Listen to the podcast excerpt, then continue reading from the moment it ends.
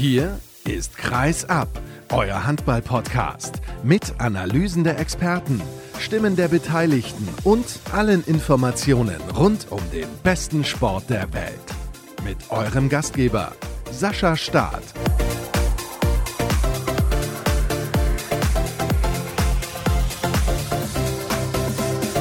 Diesmal pünktlich, also sehr pünktlich, was heißt pünktlich? Das ist immer so eine Definitionsfrage. Sehr früh zumindest.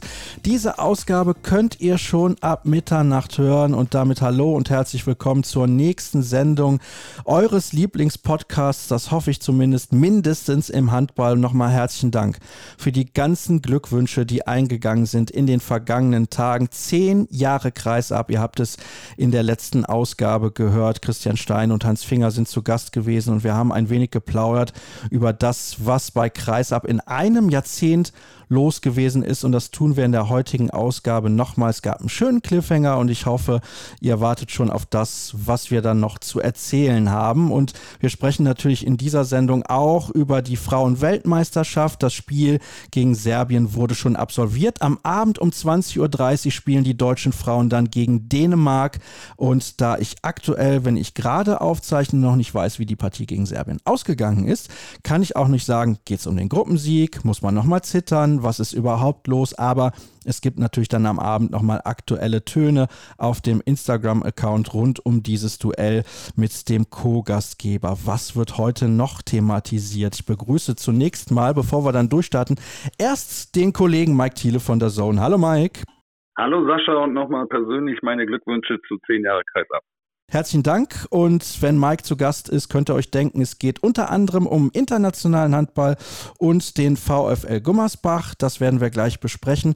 Und jetzt muss ich gerade noch mal nachschauen, wer überhaupt noch heute zu Gast ist. Ich habe so eine lange und große Liste, aber das ist nicht immer ganz so einfach, da den Überblick zu behalten. Ich begrüße außerdem den Vater eines deutschen Nationalspielers im Interview der Woche. Das ist Armans Uschins. Er hat nämlich selber mal auf ganz, ganz hohem Niveau gespielt und war so sogar noch 2020 bei der Europameisterschaft in Trondheim damals Trainer der lettischen Nationalmannschaft. Ist interessant, was er zu sagen hat. Und dann gleich nach dem Gespräch mit Mike hört ihr ein bisschen was zum Thema Frauenhandball bzw. Weltmeisterschaft. Gucken wir mal, was ich da für einen Gesprächspartner gefunden habe und wie wir die bisherigen Auftritte der DHB-Mädels hier zusammenfassen können. Ja, Mike, ich habe es gerade gesagt, der VfL Gummersbach ist natürlich unser Thema und ich schaue auf die Tabelle und sehe beim VfL 16 Spiele, 16 Punkte auf der Haben und 16 Punkte auf der Minusseite.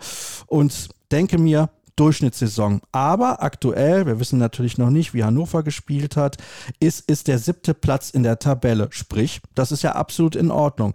Aber wenn ich die nackten Zahlen sehe, ohne die Platzierung, könnte ich meinen, es ist eine Durchschnittssaison. Wie ist die Saison des VfL bislang einzuordnen? Was sagst du? Also als Durchschnittssaison würde ich sie jetzt nicht so zwingend bezeichnen. Ich sag mal, siebter Platz ist das, was der VfL Gummersbach sich vor der Saison auf die Fahne geschrieben hat. Da hieß es, alles zwischen sechs und zehn ist möglich. Das hat auch der Trainer mehrfach erwähnt. Und da ist der siebte Platz absolut in Ordnung. Und 16 Punkte, ja. Man hatte zwischenzeitlich mal so eine kleine Schwächephase, ist jetzt vielleicht ein bisschen übertrieben gesagt, aber wo man eben nicht die Punkte einfangen konnte. Und man hat auch schon einige schwere Gegner gehabt. Also ich finde, das ist eine ordentliche Leistung. Durchschnitt würde ich jetzt nicht sagen, sondern eher, das ist gut. Und es sind ja meistens dann auch Ergebnisse, wo man sieht, die Mannschaft ist immer im Spiel mit drin. Man hat die MT Melsung zu Hause geschlagen. Man hat natürlich, das ist ein bisschen ärgerlich, bei der HSG Wetzlar verloren. Dann gab es eine hohe Pleite zu Hause gegen Flensburg, aber auch eine knappe beim SC Magdeburg, beim Champions League-Sieger. Da hat man nur mit zwei Toren verloren. Und das zeigt also, dass Gummersbach immer in der Lage ist, die Spiele in der Regel knapp zu gestalten. Jetzt gab es ein ja, eher unansehnliches 24 zu 23 zu Hause am Donnerstag gegen den HSG. HSV, aber vielleicht sollten wir auch dazu erwähnen, über weite Phasen der Partie hat man ohne Dominik Mappes und Ole Pregler agieren müssen. Und dann ist es, finde ich zumindest, nicht selbstverständlich, dass der VfL am Schluss mit zwei Punkten aus dem Ding rausgeht. Definitiv. Also du hast es schon gesagt, mit Pregler und Mappes fallen natürlich zwei Rückkommensspieler weg, die auch mal so ein bisschen nicht nur für Entlastung, sondern auch wirklich für Torgefahr sorgen können. Ich bin ein großer Fan von der Spielweise von Dominik Mappes. Auch Ole Pregler hat sich super entwickelt, auch wenn er noch einige ja, Fehler zu viel macht, würde ich mal sagen. Man hat mit Tom Jansen noch einen auf vollkommen Rex, der lange wegen einer Verletzung ausfällt. Der Gigi muss sich da wirklich 60 Minuten mehr oder weniger abmühen auf der halbrechten Seite. Und das ist natürlich schwierig für so eine Mannschaft, das dann zu kompensieren. Das ist für jede Mannschaft schwierig, nicht nur für den VfL Gummersbach. Aber nichtsdestotrotz, man schafft es immer, die Spiele wirklich eng zu gestalten und da sieht man, dass es in der Mannschaft stimmt. Also man hat einen super Spirit in der Mannschaft und man kämpft immer bis zum Ende, man rennt bis zum Ende und das macht eben den VfL Gummersbach zurzeit aus und dazu kommt noch die Heimstärke, auch so ein Spiel wie gegen Hamburg, wo man lange hinten liegt, das noch zu biegen und dann dann wirklich mit 24, 23, du hast schon gesagt, ansehnlich ist vielleicht manchmal anders, aber auch solche Spiele musst du erstmal gewinnen. Man darf nicht vergessen, gegen Füchse Berlin hat man einen sieben Tore Rückstand aufgeholt, auch zu Hause und dann Unentschieden rausgeholt. Das war der erste Punktverlust der Füchse diese Saison. Also der VfL Gummersbach ist wieder da, würde ich mal sagen.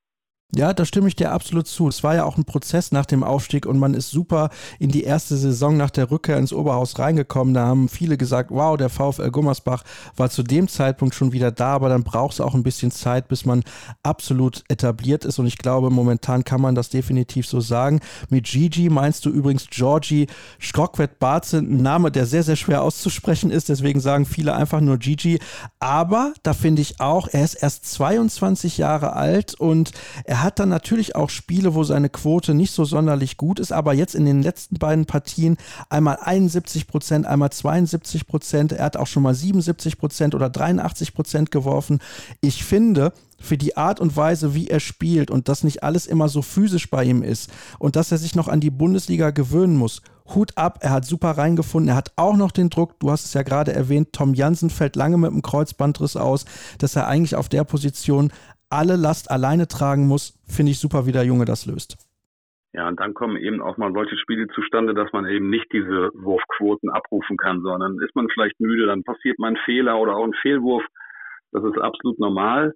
Auch für sein Alter macht er das mittlerweile super. Und auf der einen Seite ist natürlich schade, dass Tom Jansen verletzt ist. Auf der anderen Seite für ihn umso besser, dass er wirklich jetzt auch zeigen kann, was er eben kann und sich auch an die Bundesliga gewöhnen kann. Und wo kann man das besser als in den Spielen?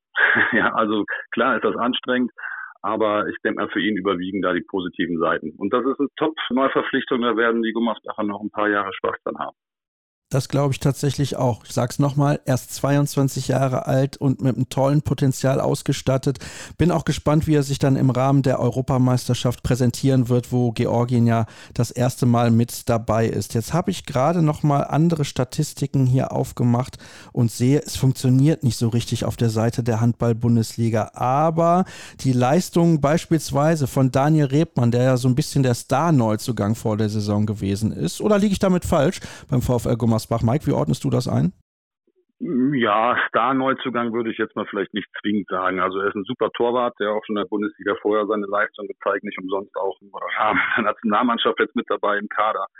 Aber der war natürlich verletzt. Also der hat sich in der Vorbereitung verletzt und kam, glaube ich, zum ersten Saisonspiel, war der erst wieder so weit, dass er spielen konnte. Und der braucht dann auch ein bisschen Anlaufphase. Und als Tote brauchst du auch eine Anlaufphase mit der Abwehr. Und der hat jetzt gegen Hamburg in meinen Augen das Spiel nachher alleine gewonnen. 13 Paraden hat er da aufs Parkett gebracht. Das war, glaube ich, über 35 Prozent die Quote. Das war schon super. Aber es gibt natürlich auch noch andere gute Neuzugänge. Man darf Vujovic nicht vergessen auf der linken Seite. Man hat am Kreis sich gut verstärkt mit Horsen. Also die Mannschaft passt. Das ist wirklich schön anzusehen. Ja, tatsächlich. 37 Prozent knapp drüber waren es für Rebmann. Da wollte ich nämlich drauf hinaus, wie er sich reingefunden hat, dass das noch ein bisschen schwankend ist. Er ist in der Lage, auch immer Glanzleistung zu bringen, ein bisschen mehr Konstanz. Und dann könnte es für den VfL sogar noch einen Tacken nach oben gehen. Wo wir gerade schon bei den Personalien sind, lass uns nochmal auf Dominik Mappes zu sprechen kommen. Das ist ein Spieler, du hast es ja so formuliert, dass du sehr magst, wie er Handball spielt. Und er spielt ja auch wirklich Handball. Also, das ist ein Zocker im wahrsten Sinne des Wortes. Das kann kann gut gehen, dann macht er dir irgendwie 11 von 13, kann auch mal nicht funktionieren mit fünf technischen Fehlern und einer Quote von unter 40 Prozent. Aber in der Regel spielt er ja gut und er gibt der Mannschaft damit auch eine gewisse Form von Stabilität. Sein Manko ist natürlich, dass er kein guter Deckungsspieler ist. Es gibt Gerüchte, dass die HSG Wetzlar sich um seine Dienste bemüht und er kommt ja dort aus der Gegend und hat viele Jahre auch beim TV Hüttenberg gespielt. Und ich glaube, diese ganz alte Rivalität zwischen diesen beiden Vereinen, sprich Wetzlar und Hüttenberg, ist in den letzten Jahren so ein bisschen aufgewichen. Ich glaube, das hat vielleicht auch damit zu tun, dass beide Vereine wissen, die finanzielle Situation, die ist nicht mehr ganz so rosig und wir müssen uns ein bisschen anders aufstellen und orientieren. Aber mal fernab dessen, was sagst du, wäre das überhaupt einer, wo man aus Gummersbacher Sicht darauf verzichten könnte, wenn man jemanden anderen von ähnlicher Qualität dann dazu holt. Wie sieht man das überhaupt im Gummersbacher Umfeld? Jetzt erwartest du, dass ich aus dem Nähkästchen plaudere. Das habe ich fast befürchtet, als ich den Namen Mappes schon gehört habe.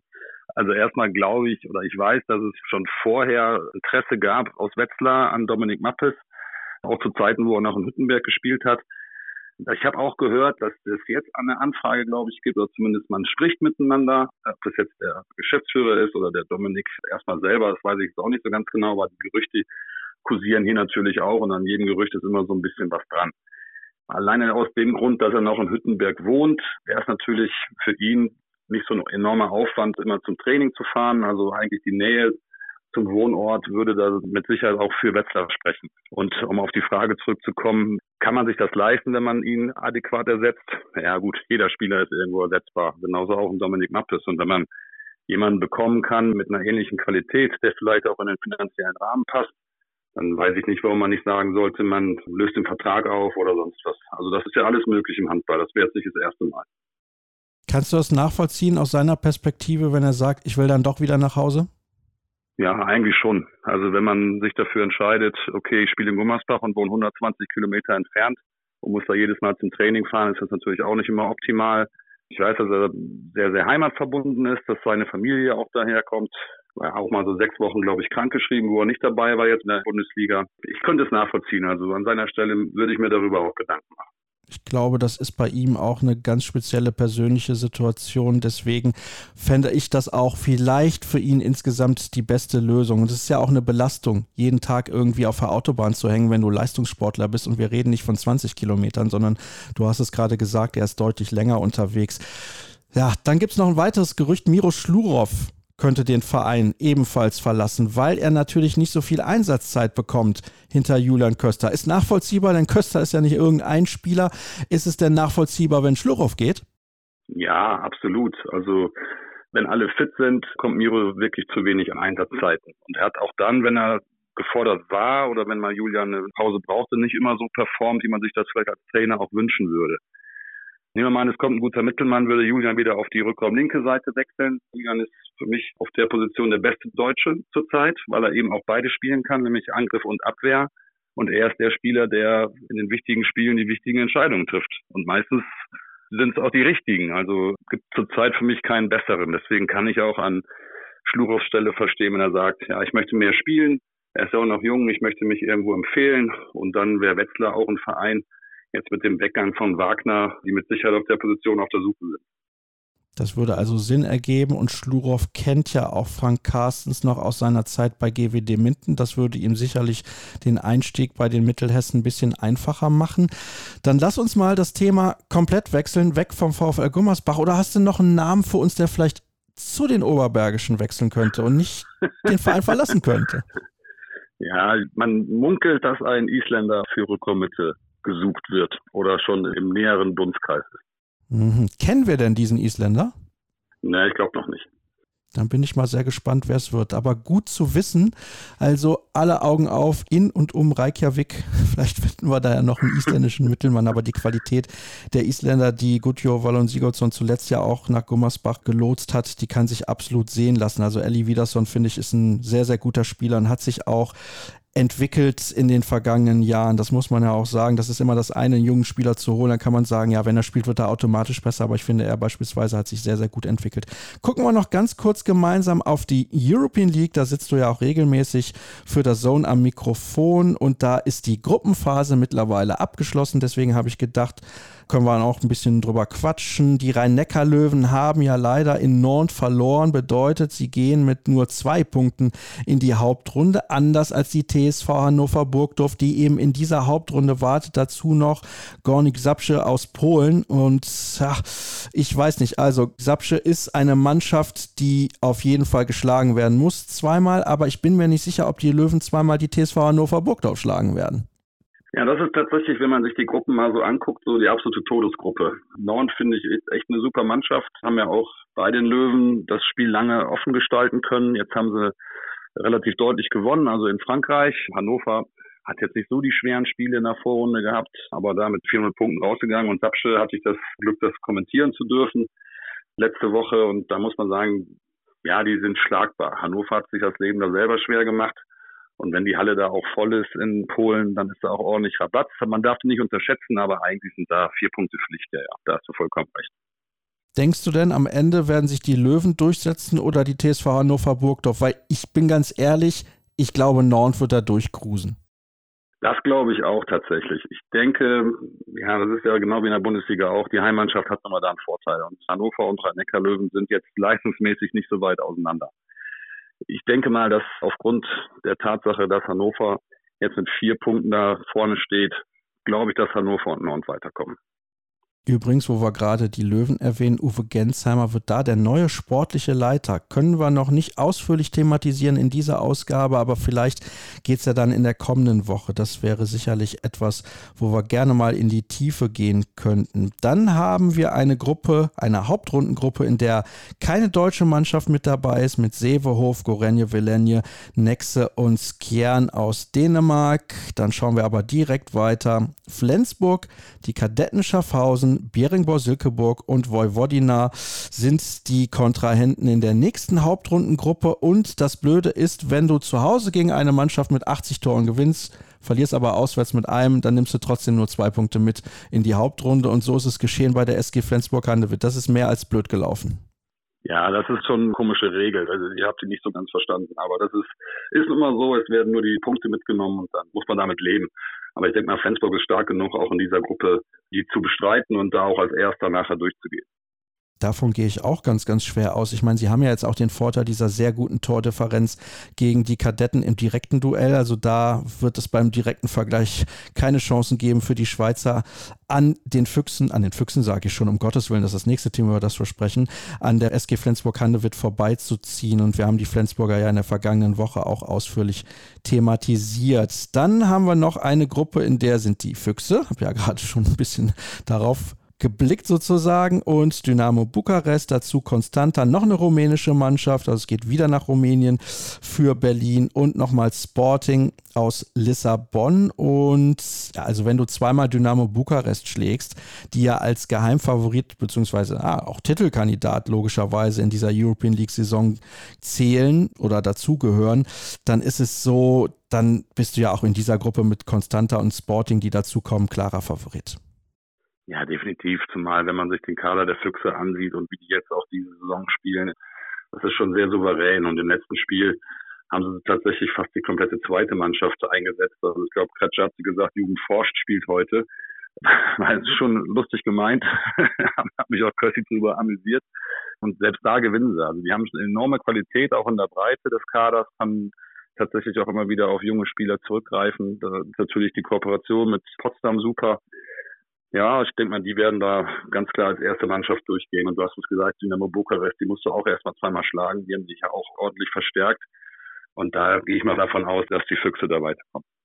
Also es sieht ja einigermaßen gut aus für die deutschen Mannschaften. Ich glaube, ja, es gab jetzt fast nur Siege für die deutschen Vertreter. Es zeigt auch mal wieder auf, trotz der Anpassung dieses Formats, dass die Bundesliga da ganz eindeutig das Maß aller Dinge ist. Gibt es sonst noch irgendwas aus der Handballwelt, Mike, wo du sagst, da würde ich jetzt aber gerade gerne noch mal kurz drüber quatschen?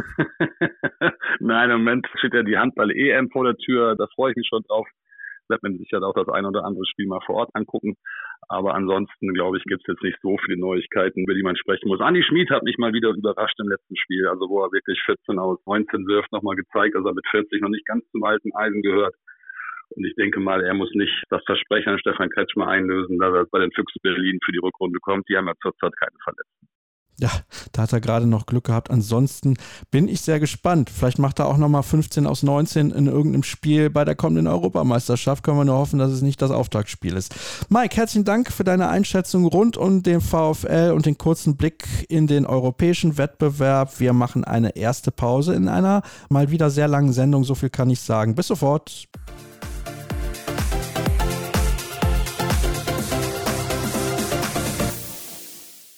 Bisschen Zeit für Frauenhandball ist natürlich auch in der aktuellen Ausgabe von Kreisab und ich begrüße den Kollegen Christoph Stukenbrock vom SID, der verspätet angereist ist. Stucki, erklär mir bitte, was war los?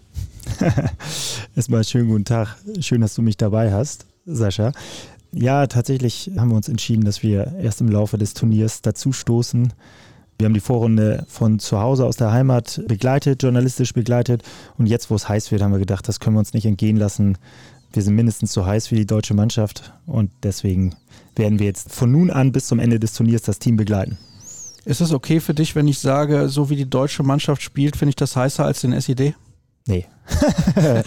das tut mir leid, daraus wird nichts. Nein, nein, aber tatsächlich macht das Spaß, bis hierher den deutschen Frauen zuzuschauen. Und bin sehr gespannt, was uns da jetzt in den kommenden Tagen erwartet. Ist ja dann doch ein toughes Programm.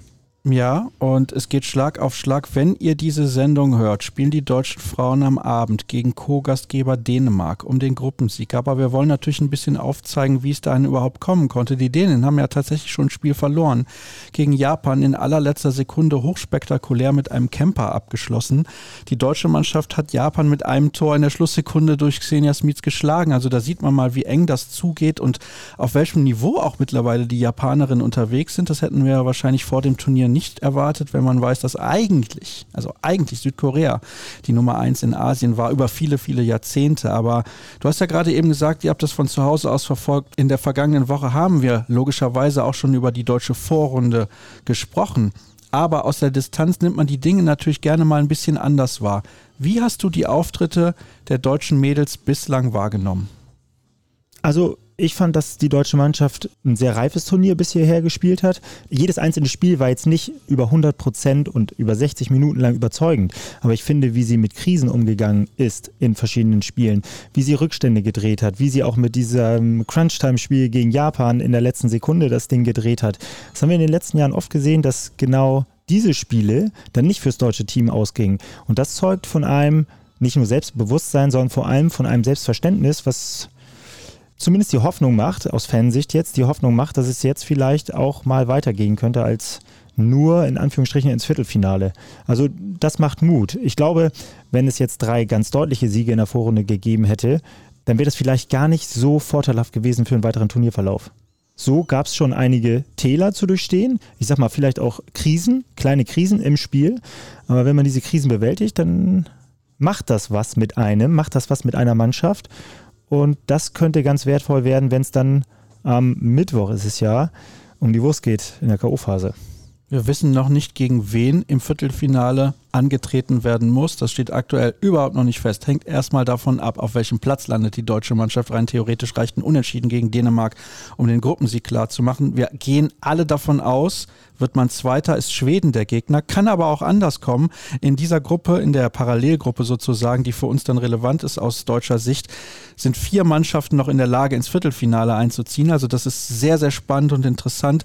Und natürlich gibt es dann Diskussionen, was wäre besser für den weiteren Turnierverlauf. Aber das ist mir ein bisschen zu spekulativ. Wir wollen ein bisschen bei dem bleiben, was wir schon gesehen haben. Ich glaube, das ist viel, viel interessanter. Und du hast ja gerade eine gewisse Reife angesprochen und sicherlich auch einen Prozess. Und das heißt immer, wir wollen den nächsten Schritt gehen und wir wollen in unserer Entwicklung weiterkommen. Ich habe tatsächlich den Eindruck, im Vergleich zum vergangenen Jahr bei der Europameisterschaft, dass eine Entwicklung genommen wurde und zwar komplett in die richtige Richtung. Klar, kann jetzt auch schief gehen. Die Mannschaft verliert gegen Dänemark, haushoch und scheidet im Viertelfinale sang- und klanglos aus. Trotzdem, du hast gerade gesagt, es gab auch Täler, die die Mannschaft durchschritten hat und da ist sie immer souverän rausgekommen und auch gegen Serbien, wo man das Viertelfinale klar gemacht hat, war es am Anfang nicht alles fantastisch. Markus Gaugisch, der Bundestrainer, hat das hinterher auch gesagt und wir dürfen nicht vergessen, da hat mit Alina Greisels die Schlüsselspielerin, was den Positionsangriff und die Struktur im deutschen Spiel angeht, gefehlt. Die hat gar nicht mitgespielt und trotzdem hat die Mannschaft das wieder sehr souverän gelöst. Am Ende wurde mit zehn Toren gewonnen, also worüber reden wir eigentlich?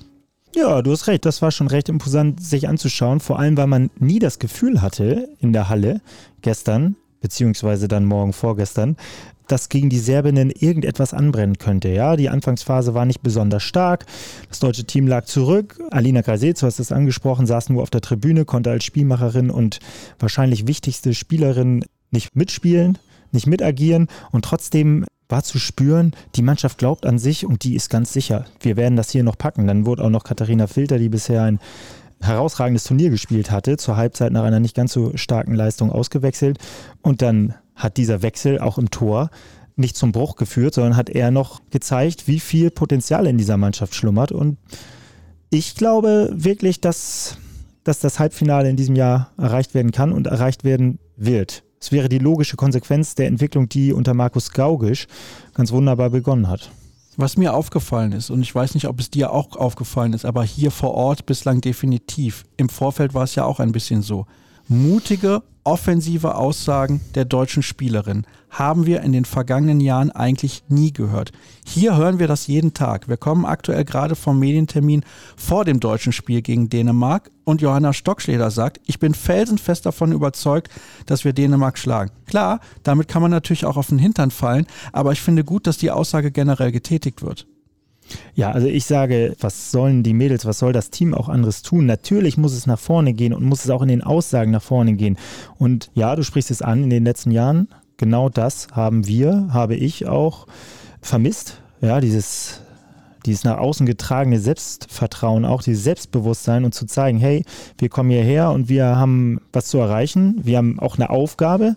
Ja, und ich sag mal so, nur wer groß denkt, kann Großes erreichen. Und das fällt mir jetzt bei dieser Mannschaft auf, dass von Anfang an, also klar wurde immer über das Minimalziel Viertelfinale gesprochen, aber es schwang immer mit, wir wollen hier was anderes. Wir sind gekommen, um das erste Mal, ich glaube, lass mich nicht lügen, seit 15 Jahren bei einem großen Turnier mal wieder die Runde der letzten vier zu erreichen. Und das glaube ich, ist im Leistungssport unabdingbar, ja, sich hohe Ziele zu setzen und die auch nach außen zu vertreten und zwar nicht mit irgendwelchen Worthülsen, sondern da auch hinterzustehen. Und das Gefühl hatte ich von Anfang an. Ich habe beispielsweise kurz vor dem Turnier war ich im Trainingslager, im Basiscamp in Damp in Schleswig-Holstein und habe das deutsche Team dort besucht und ich war fasziniert, wie Bundestrainer Markus Gauisch A mit der Mannschaft agiert hat beim Training, aber auch B, wie er sich danach gegeben hat.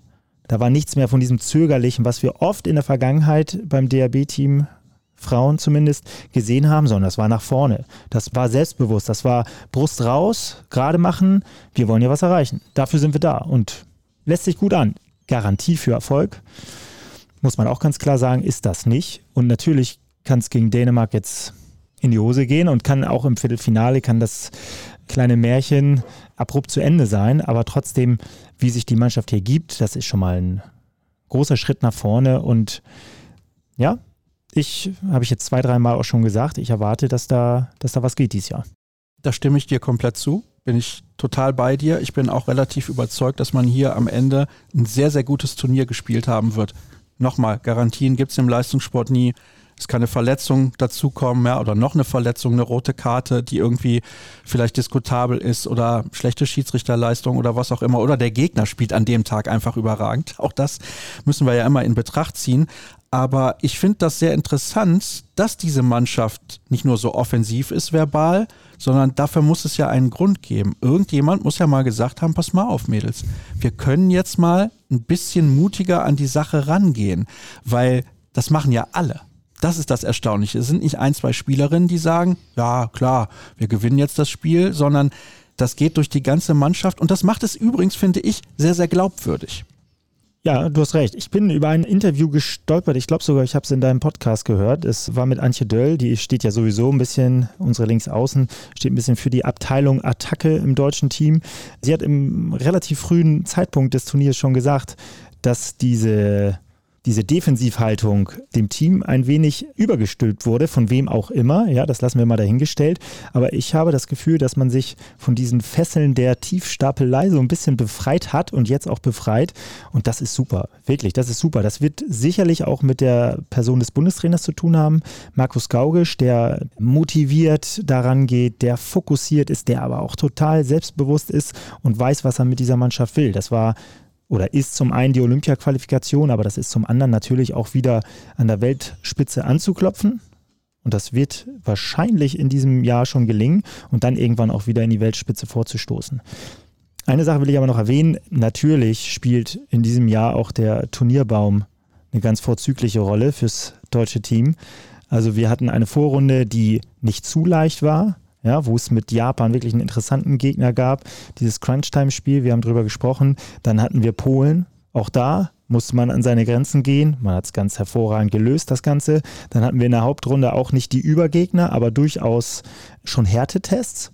Und wir werden im Viertelfinale, das kommt ja auch noch dazu, mit, lass mich nicht lügen, Montenegro, Ungarn, Schweden, beziehungsweise Kroatien auch wieder Gegner haben, die schon oberes Regal sind, aber ganz sicher nicht oberstes Regal im Welthandball. Und so haben wir die Chance, äh, ins Halbfinale vorzustoßen und dann mit den ganz großen Nationen uns zu messen.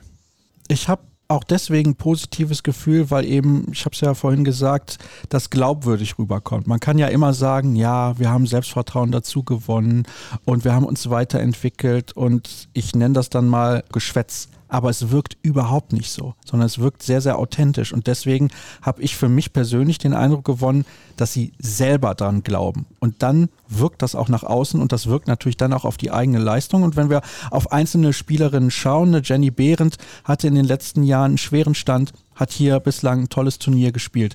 Die Effizienz von Antje Döll ist sehr, sehr gut auf der Linksaußenposition. Johanna Stockschleder, die in der vergangenen Saison bzw. im Jahr 2022 eine gute Europameisterschaft gespielt hat, ist sie jetzt plötzlich die klare Nummer zwei auf der Position. Also es zeigt ja auch, dass sich da was getan hat. Die Rückkehr von Julia Behnke hat der Mannschaft auf jeden Fall auch geholfen, um das Defensivzentrum nochmal zu stabilisieren. Da hat der Bundestrainer jetzt zusammen mit Maike Schmelzer, mit Xenia Smits, mit Emily Burke, mit Annika Lott so viele Optionen, auch auf einem höheren Niveau. Und die Spielerin, die die ich gerade genannt habe, ist ja auch so eine Sache. Die spielen alle international mit ihren Vereinen. Wir haben in der Vergangenheit häufig darüber diskutiert, mehr deutsche Spielerinnen müssen ins Ausland. Annika Lott jetzt ist eine Spielerin, die in der nächsten Saison in der Champions League spielen wird in Brest. Aber sie hat jetzt auch mit dem Thüringer HC in der European League in der vergangenen Spielzeit das Final Four erreicht, ist da zur besten Spielerin gewählt worden. Also das sagt eine Menge aus. Diese Spielerinnen, die wir in diesem Kader haben, werden regelmäßig auf höherem Niveau getestet, als das in der Vergangenheit der Fall gewesen ist. Ja, vollkommen richtig. Ich glaube gar nicht, dass das Spielerpotenzial in Deutschland per se schlecht war in den letzten Jahren. Ich glaube, dass zu diesem Selbstvertrauen und Selbstverständnis, über das wir gerade auch gesprochen haben, dazu gehört auch der Mut, sich zu verändern bei den einzelnen Spielerinnen. Der Mut zu sagen, ich gehe jetzt ins Ausland, ich mache den Schritt, ich wage ihn. Und da hast du vollkommen recht. Also wir haben jetzt, ich glaube, im aktuellen Kader sind es vier Spielerinnen, die bei internationalen Topclubs unter Vertrag stehen. Hinzu kommen natürlich die Bietigheimerinnen, die Woche für Woche auch in der Champions League ihre Qualitäten unter Beweis stellen und wir haben in den nächsten Jahren weitere Spielerinnen, die ins Ausland gehen. Das hilft enorm. Einzig aus der Bundesliga kann man keine Weltklasse speisen, zumindest derzeit nicht. Das ist auch klar. Und ein Punkt, auf den ich noch zurückkommen möchte, ist Selbstvertrauen. Selbstverständnis haben wir jetzt rausgearbeitet. Dann haben wir gesagt, wir brauchen den Mut. Und dann braucht es aber auch, du hast es eben angesprochen, das Beispiel rechts außen, dass wir auf einmal ganz andere Rollenverhältnisse haben, aber sie werden akzeptiert. Und darum geht's. Ja, die Stimmung innerhalb der Mannschaft, die scheint viel, viel besser zu sein, als ich das in vielen Turnieren zuletzt erlebt habe. Vielleicht nicht in jüngster Vergangenheit, aber vor einigen Jahren noch, wo in der Mannschaft vielleicht auch andere Hierarchien geherrscht haben. Wenn ich jetzt bekomme, dass sie nach einem Sieg wie jetzt am Wochenende gegen Serbien in der Kabine zusammen tanzen oder ihre Ruder-Songs da miteinander zelebrieren. Das spricht für einen richtig guten Teamgeist, für, für ein gutes Mannschaftsgefüge und auch für jede Menge Spaß. Und nur so, das wissen wir, wächst Erfolg. Ja, wenn man zusammenhält, zusammensteht und dem anderen, der anderen in diesem Fall, den Erfolg gönnt. Und das hat ja auch Emily Burke jetzt ganz schön gesagt. Ihr ist es gar nicht wichtig, wer hier die Tore macht. Sie macht genauso die Drecksarbeit für ihre Teamkolleginnen wie die Teamkolleginnen für sie. Also die sehen sich alle auf einem Level, auf einem Niveau und das ist Voraussetzung für Erfolg, denke ich. Sprichst du einen guten Punkt an. Emily Burke hatte beispielsweise gegen Rumänien offensiv nicht ihren besten Tag, aber hat auf der Halbposition und normalerweise verteidigt sie eher im Innenblock ein sehr, sehr gutes Spiel gemacht. Hat da defensiv fast gar nichts zugelassen und damit auch dafür gesorgt, dass man dann viel über Tempo leichte Tore erzielen konnte und dann ja den Rumänien ein bisschen weggegangen ist oder weggelaufen ist, besser gesagt. Also da muss ich schon sagen, das passt, was du da sagst und dieses Gönnen, ja, das muss man ja auch genauso leben können wie den Glauben nach außen irgendwie zu tragen. Dann verbal, okay, aber es ist, glaube ich, schwer. Eine Amelie Berger beispielsweise, die war bei den letzten Turnieren auf rechts außen eigentlich immer die klare Nummer eins. Dann hatte sie eine schwere Situation damals bei Borussia Dortmund, hatte einen Kreuzbandriss, kam auch noch dazu, ist nach Bensheim gegangen. Da spielt sie nicht international und wird nicht mehr regelmäßig auf dem ganz, ganz hohen Niveau getestet, wie damals beim BVB in der Champions League. Und da hat sie einen Riesensprung nach vorne gemacht. Also das war ja, das war total offensichtlich aber das hat sie nicht. Jetzt akzeptiert sie die Rolle trotzdem, obwohl sie eigentlich als Nummer eins auf rechts außen in dieses Turnier gegangen ist. Ich glaube aber, ich weiß nicht, wie du das empfindest, das ist ein wichtiger Faktor, dass die Spielerinnen auch merken, sie können hier als Mannschaft wirklich was erreichen. Und das trägt zu so einer Veränderung auch ein bisschen bei. Ja, hundertprozentig. Nicht zuletzt ist es natürlich auch die Erfolgsserie im vergangenen Jahr. Ich glaube, das Team ist ein Jahr ohne Niederlage geblieben, bevor es dann in dem in dem letzten Test, glaube ich, gegen Schweden noch die Niederlage gab, das, das beflügelt natürlich auch. Die Mannschaft glaubt an sich, die weiß, wir können das zusammen, wir haben eine, eine Winning-Mentality, wir haben diese Siegesmentalität, wurde wahrscheinlich auch mit Markus Gausch schon ein bisschen eingeimpft. Das bringt Spaß. Aber, und das dürfen wir nicht vergessen, wenn es nachher gegen die Top-Nation geht, dann muss schon sehr, sehr viel passen. Ja, also von der Qualität her würde ich die deutsche Mannschaft im Rahmen vier bis sechs ansehen. Das ist das Leistungsvermögen, was wahrscheinlich dem Deutschen entspricht. Und das wäre zurzeit so das Optimum, wenn es aber dann natürlich perfekt passt in einem Spiel. Und du hast es angesprochen mit der Defensivleistung, beispielsweise einer Emily Burke. Wenn es hinten passt, wenn die Torhüterleistung überragend ist, wenn man in die Zweikämpfe kommt, beziehungsweise die Zweikämpfe annimmt und dann immer wieder leichte Tore erzielt. Das wäre ein Weg, wo ich auch sagen könnte, hier ist vielleicht sogar eine Medaille drin. Aber das muss klar sein, das deutsche Spiel kann nur am absoluten Limit sein, damit so etwas funktioniert.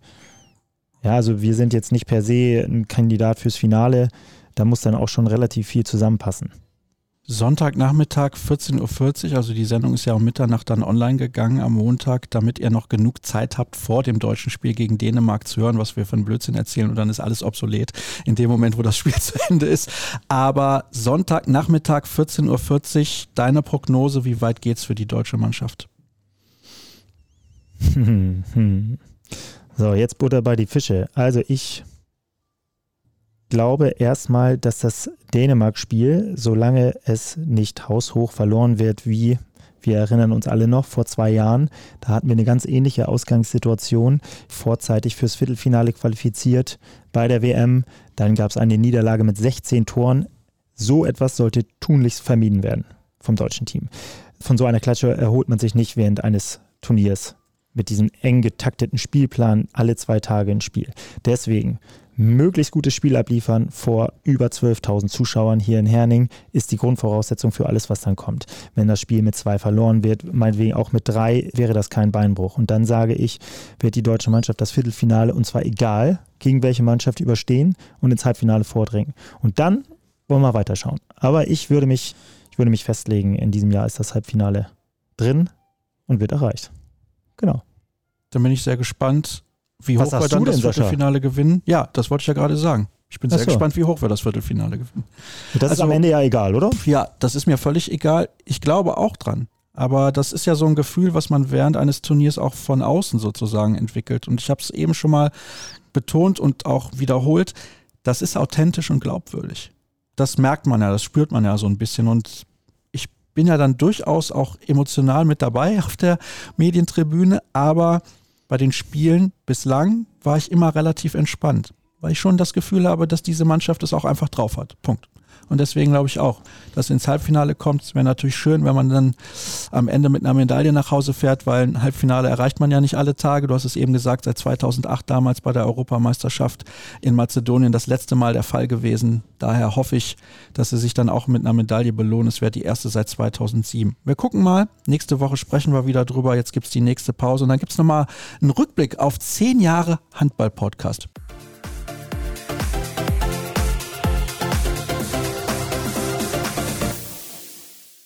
Jetzt haben die beiden Kollegen gedacht, Christian Stein von Handball World und Hans Finger, der vor zehn Jahren noch für Eurosport tätig war, dass wir hier jetzt den Muffin essen. Tut mir sehr leid. Das ist nur zur Deko da, der wird ja wieder eingesackt. Ne? Nein, aber wir haben keine Zeit. Denn wenn Herr wir hier aufnehmen, wenn wir hier aufnehmen, ist es so, dass ich am Abend ein Handball-Bundesligaspiel kommentieren werde. Also wir sind gerade nicht in Dänemark, sondern wie gesagt, wir sind im Kölner Süden und plaudern ein wenig miteinander. Aber letzte Woche gab es einen Cliffhanger. Und deswegen bin ich relativ sicher, dass die Hörerzahlen in dieser Woche komplett aber wirklich komplett durch die Decke gehen werden. Wir waren stehen geblieben bei der Handball-Weltmeisterschaft 2015 in Katar.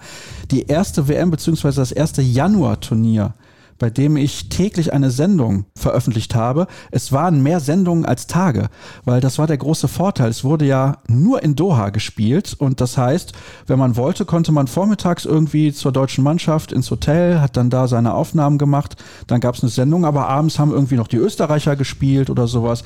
Also das war wirklich ganz fantastisch und ja, dann zwischendurch überlegt man sich, was kann man machen und damals habe ich zunächst mal, ein paar Tage vorher, hatte ich mit Uwe Gensheimer gesprochen. Der hat dann auch irgendwas von einer Teamsitzung erzählt und so weiter und so fort. Und dann ein paar Tage später hat sich Patrick Grötzky sozusagen revanchiert. Und wie er das getan hat, das hören wir jetzt. Aber jetzt so viele Interne an die Öffentlichkeit dringen, meinst du, dass der Uwe als Kapitän dann noch tragbar ist insgesamt? Auf gar keinen Fall. Ich weiß gar nicht, welche Vollidiot den überhaupt da installiert hat, weil da kriegt er keine zwei Graden Sätze raus und spielt so eine Grütze in jedem Spiel zusammen. Und also es ist einfach Wahnsinn, wie man sowas machen kann. Das ist schon echt eine Schande für den ganzen Handball an sich. Klare Worte damals von Patrick Kreuzky. War gute Stimmung damals, ne? Der ihn übrigens diese Saison als Kapitän der Rhein-Neckar-Löwen abgelöst hat. Von langer Hand geplant. Absolut, hat nur ein bisschen gedauert. Von ganz langer Hand geplant. Es hat ein bisschen gedauert, aber er hat es eiskalt durchgezogen.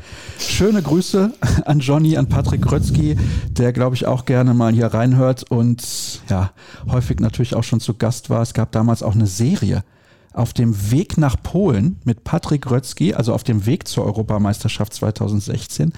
Und dann gab es noch mit Christian Dissinger auf dem Weg nach Rio zu den Olympischen Spielen. Also dieses Erfolgsjahr 2016 hat Kreisab relativ intensiv begleitet, aber das ist ja auch interessant. Diese WM damals in Katar war die erste, die hinter der Bezahlschranke zu sehen war. Nur. Sky hat damals übertragen. Und zwei Jahre später, da gab es eine Weltmeisterschaft in Frankreich und da wollte überhaupt niemand die Rechte kaufen, obwohl Deutschland ein Jahr vorher Europameister geworden ist und die Bronzemedaille bei Olympia gewonnen hatte. Das ist etwas, das, wenn ich jetzt darüber nachdenke, mich auch ein bisschen ärgert, weil es ist klar die Sportart, die wir sehr mögen, logischerweise. Aber eigentlich schon erstaunlich, insbesondere wenn man weiß, wie viel Geld für den Fußball ausgegeben wird und auch für andere Sportarten. Damals lief das über einen DKB-Livestream da konnte man die Spiele der deutschen Mannschaft sehen. Das ist eigentlich ein Witz. Ich erinnere mich, ja. Sehr gut sogar. Und auch da nur das Engagement von Bob Hanning eigentlich gewesen. Also dessen Beziehungen ja zur DKB über die Füchse auch schon sehr, sehr bekannt sind. Also ja. ohne Bob Hanning hätten wir wahrscheinlich als Handballfans in Deutschland in die Röhre geguckt. Ja, das ist faszinierend, was das für Blüten treibt, ne? Auch mit rechten und mit gierigen Medienhändlern oder rechte Händlern so rum. Das ist unvorstellbar eigentlich, dass das so laufen konnte damals. Ja, ich bin eigentlich fast geschockt, wenn ich mir das jetzt nochmal so vor mein geistiges Auge führe, aber eigentlich ist es, ja, ist es nicht zu glauben, weil Deutschland, wie gesagt, Europameister geworden ein Jahr vorher, bei Olympia noch die Bronzemedaille gewonnen und niemand möchte diese Rechte kaufen. Klar kann man sagen, sind Oder zu teuer kann gewesen. Die Rechte ja. kaufen, wie auch immer. Die Details wissen wir jetzt nicht. Da muss ich leider ein wenig Kritik äußern in Richtung ÖR, denn ich finde, größtenteils immer nur die deutschen Spiele eigentlich zu zeigen bei den Turnieren, ist mir etwas zu wenig. Da sind wir dann bei dem, was ich im ersten Teil unseres Gesprächs gesagt habe. Wir wollen ein bisschen sprechen über die Entwicklung der Berichterstattung im Handball. Und natürlich, wenn wir jetzt überlegen, wie es vor 15 oder vor 20 Jahren war, es wäre toll, wenn wir heute Aufnahmen hätten von Spielen Hameln gegen Niederwürzbach, oder TV Eitra gegen, keine Ahnung, Concordia Delic. Okay, dieses Duell gab es nicht in der Bundesliga, auf jeden Fall haben diese Vereine mal in der Bundesliga gespielt. Früher, ja. Und heute können wir jedes Spiel sehen, wir können vor- und zurückspulen, wir können alle Spiele der zweiten Liga sehen, wir können alle Spiele der Frauen sehen, wir können alle Spiele bei den Turnieren sehen. Also eigentlich leben wir doch im Schlaraffenland. Wir leben in einem wunderbaren Schlaraffenland. Also wenn wir bei kuriosen Handballspielen sind, meine Erinnerung an die Handball-WM 2007, während der Hauptrunde in Dortmund hat unter anderem im President's Cup Australien gegen Grönland gespielt. Mit Sicherheit auch ein Highlight, das mal wirklich gesehen zu haben. Also da hat der Handball natürlich schon eine enorme Entwicklung in der Präsenz genommen. Und wenn du sagst, du kritisierst die öffentlich-rechtlichen dafür, dass sie nur die deutschen Länderspiele zeigen, Dann finde ich aber gerade so ein Sender wie Eurosport, der lebt ja davon, dass man halt diese Nerds praktisch mit einer Partie Kroatien gegen Dänemark abholen kann. Also da ist der Handball auch noch gut aufgestellt, dass sich Eurosport eigentlich dann immer wieder einbringt in solchen Sachen. Oder Sport 1 hat es auch mal gemacht. Von daher können wir da auch recht zufrieden sein. Ich glaube, beim letzten Turnier waren es 15 Spiele. Das ist für ein Free TV schon ein ganz gutes Angebot. Ja, und der Handball kann sich da auch an sich glücklich schätzen, dass die öffentlich-rechtlichen das überhaupt so machen in der Form. Also die Eishockeyspieler wechseln gerade von Sport 1 zu Pro 7. Die Basketballer liefen auf Magenta größtenteils. Wenn es nicht gerade Finale geworden wäre, wäre das auch so geblieben. Also sprich, das ist ja schon auch ein Privileg irgendwo von den Handballspielern, bei den Männerturnieren bei öffentlich-rechtlich stattzufinden in der Form. Und wenn wir jetzt bei dem Handball bleiben, die Frauen sind aktuell nur bei Sport Deutschland zu sehen. Und vor allem zum ersten Mal überhaupt hinter der Bezahlschranke. Und das ist natürlich ein großes Problem. Und jeder, der diesen Podcast und dieses Format verfolgt, der weiß, Frauenhandball spielt hier regelmäßig eine große Rolle. Und ich würde mir wünschen, dass die Berichterstattung dahingehend auch noch ein bisschen umfangreicher wird. Ja, ist ein großes Problem, weil wir warten natürlich da auch auf einen sportlichen Erfolg. Hans, du hast es gesagt, 2007 wurde das letzte Mal eine Medaille gewonnen.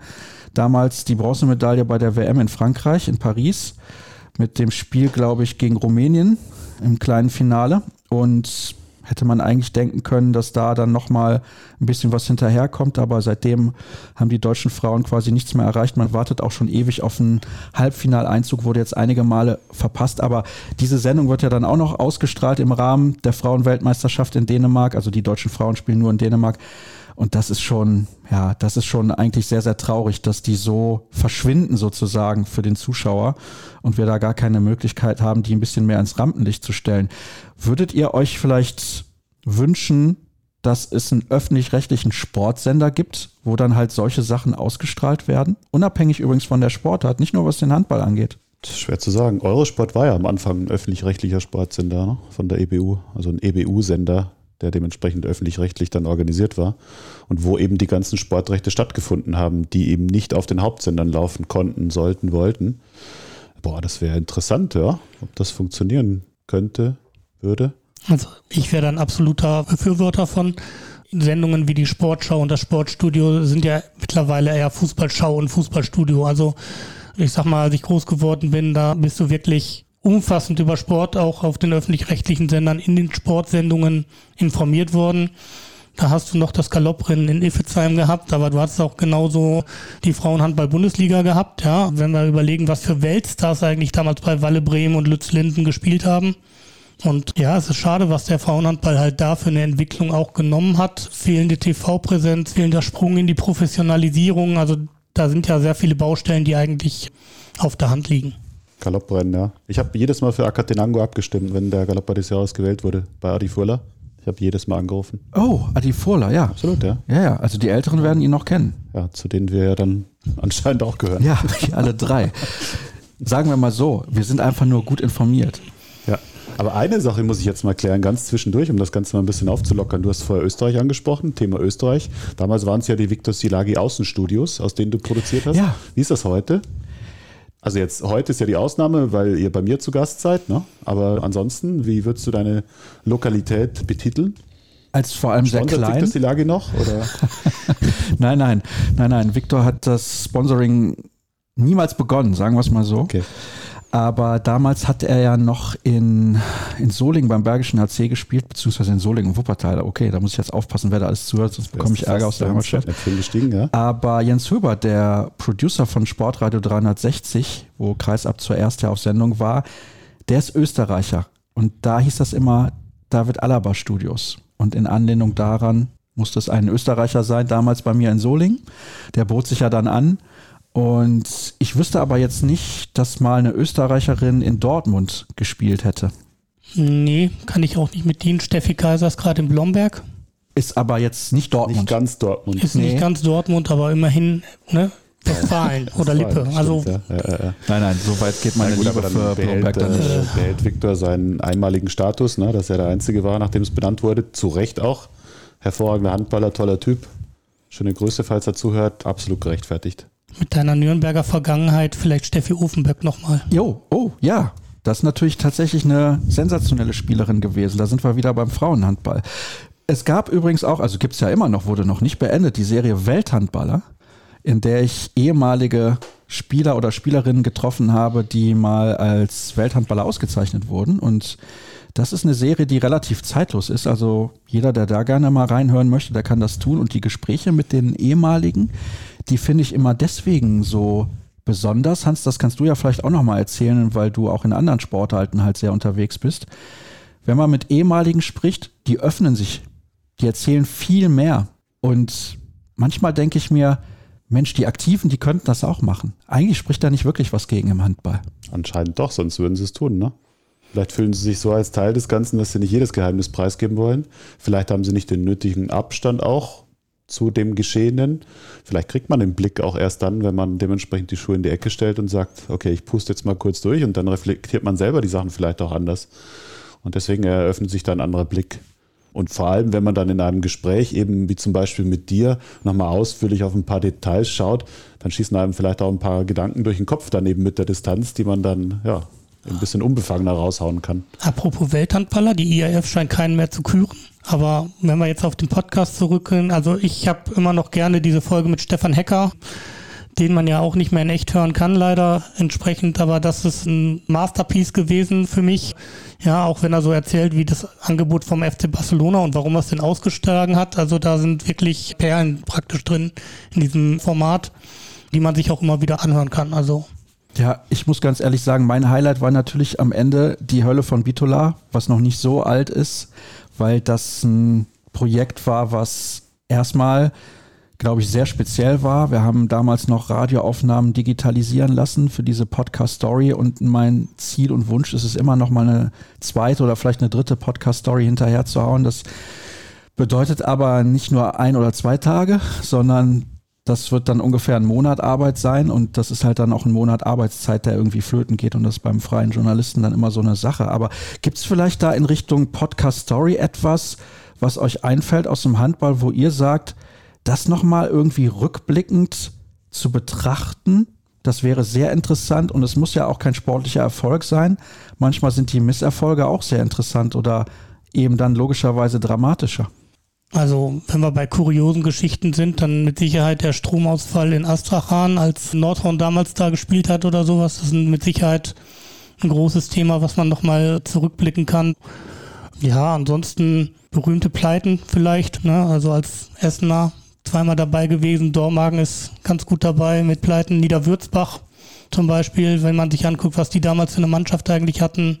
Löwgren war da, Christian Schwarzer war da, also Handballvereine, die es nicht mehr gibt so oder so. Das finde ich ganz spannend, in der Tat. Entschuldige, ja. dass ich zwischengrätsche. Also genau. Gerade mit Blackie, ja, Niederwürzbach, ja, sensationelle Geschichte. Also da ja, könnte man nochmal beleuchten, wie das zustande kam, wie das aufgebaut wurde, wie das dann auch eben gescheitert ist. Oder Wallau-Massenheim. Also wir sagen ja immer, der THW Kiel war die erste Handball-GmbH, aber Wallau-Massenheim war eigentlich der Vorreiter, weil die haben damals noch eine Werbeagentur gegründet, um ihre Mannschaft zu bezahlen, weil damals eine Handball-GmbH noch gar nicht erlaubt war. Also da sind noch einige Geschichten in der Vergangenheit. Findet Mittel und Wege. Aber wir müssen dich jetzt natürlich fragen, was waren denn so deine Highlights an Gesprächsgästen, an Inhalten? Also Johnny haben wir ja schon gehört, das war natürlich unschlagbar. Da ist wirklich ein Entertainer verloren gegangen an dem Guten. Aber was waren für dich so die Momente der zehn Jahre? Das ist sehr schwer in ein paar Minuten zusammenzufassen. Also natürlich waren die Gespräche mit allen Beteiligten aus dieser Podcast-Story zu Bitola sehr speziell, weil man da gemerkt hat, dass die sich auch auf eine Zeitreise begeben haben, die zu dem Zeitpunkt ja 25 Jahre zurücklag. Also das war wirklich sehr speziell und wie sehr die auch Spaß daran hatten, diese Geschichte auch nochmal zu erzählen und mit welcher Leidenschaft und Inbrunst und dann nochmal ein großes Dankeschön insbesondere an den sehr geschätzten Kollegen Jörg Hagemann, der das mit einer Passion erzählt hat. Also das war wirklich phänomenal und ich mag aber tatsächlich auch, wie Christian, diese Geschichten, wo man dann vielleicht nur mal mit einer Person eine Stunde, anderthalb zusammensitzt. Weil die dann über ihre ganze Karriere sprechen, wie das angefangen hat vom ersten Moment. Aber natürlich sind auch so Sachen interessant wie dieses Intro, was wir in der letzten Folge dann gehört haben, wo Thomas Mogensen nach einem gewonnenen Champions League Halbfinale kaum glauben kann, was da gerade passiert ist. Weil er einfach Ja, weil er einfach das überhaupt nicht realisieren kann, weil das so unwahrscheinlich war, dass das passiert mit dieser Mannschaft, die damals alles andere als Favorit war. Und wir haben danach in Köln noch ganz viele andere Sachen gesehen, wo man hinterher denkt, das kann nicht wahr sein. Deswegen mag ich diese Sachen, die im Kontext dann irgendwann Sporthistorie sind. Und das ist, glaube ich, auch irgendwann mal der Fall mit diesem Champions League-Finale 2023 mit Magdeburg und den Umständen darum. Das ist auch sehr, sehr speziell. Es liegt zwar erst ein paar Monate zurück, aber trotzdem ja sehr besonders. Also das halt ist was in zehn Jahren machen beim 20-Jährigen. Oh, weiß ich ja, nicht. Also was ich wenn ich an dieses Thomas Mogensen Zitat jetzt zurückdenke, wenn ich ans Champions League Final Four denke, dann ist das immer diese Szene, wo Hampus Wanne diesen sieben Meter wirft und dann hinterher auf dem Boden quasi jubelt. Das ist für mich das Bild vom Champions League Final Four. Aus allen 13 Ausgaben, die ich jetzt schon mitgemacht habe, oder 14 sind es ja jetzt. Ja, und da gab es damals auch schon einige. Also ich habe selbst bei Corona die Final Fours mitgemacht, vor leeren Rängen, vor 1000 Zuschauern in der Köln Arena. Also das ist für mich das Bild vom Champions League Final Four, dieses, dieses Flensburg-Halbfinale gegen Barcelona. Absolut, das habe ich auch noch vor Augen, ja. Aber die Corona-Zeit, die wollen wir gar nicht wieder thematisieren. Also das gehört nicht zu den Sachen, die du irgendwann aufgreifen müsstest. Nein, auch nicht mein froh, Lieblingsthema. Liegt. Nein. Nein, da bin ich auch sehr froh drüber, dass das nicht mehr Thema ist und auch nicht mehr sein wird. Hoffentlich in Zukunft wissen wir natürlich nicht. Aber ja, diese Gespräche sind dann immer so speziell, wie jetzt hier auch, wenn man zusammensitzt. Weil es eine ganz andere Gesprächsatmosphäre ist und die hast du nicht, wenn du zu Hause sitzt, an deinem Schreibtisch und rufst irgendjemanden an, keine Ahnung quer verteilt in Deutschland irgendwelche Kollegen, die sitzen dann da und sprechen mit einem und das macht auch immer wieder sehr, sehr viel Spaß und man erfährt auch sehr, sehr viel und jedes Mal, wenn ich die Saisonvorschau dann auch aufgenommen habe, habe ich hinterher den Eindruck, ich kenne jeden Spieler in der Bundesliga, ist natürlich nicht so, aber fast alle. Also das ist auch immer eine super Sache. Es ist ein unfassbarer Aufwand, dann innerhalb von diesen zwei Wochen sechs Sendungen auf die Beine zu stellen, aber das macht auch sehr, sehr viel Spaß. Aber am schönsten ist eigentlich, muss ich sagen, dass immer wieder auch Leute schreiben und Themen selber vorschlagen, weil das bedeutet, dass sie ein großes Interesse daran haben, nicht unbedingt ihr Thema in die Sendung zu bringen, aber dass sie denken, dass sie für das Format irgendwie was liefern können und deswegen, wer Themen hat, der kann sich gerne bei mir melden. Da bin ich immer für zu haben, insbesondere für tolle zeitlose Sachen.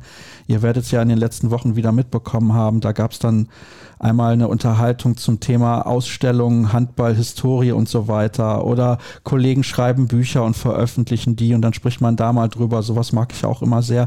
Aber diese Persönlichkeiten dann zu erleben, wenn man vielleicht auch mal bei einem Turnier vor Ort ist, wenn man dann auch merkt, es geht von der Anfangsphase des Turniers so in die heiße Phase rein und die Anspannung steigt. Und in der Vorrunde wissen sie noch, ja, okay, jetzt insbesondere im Frauenhandball ist das ja so, ein Spiel gegen den Iran, das werden wir hoch gewinnen. Das ist überhaupt gar keine Frage.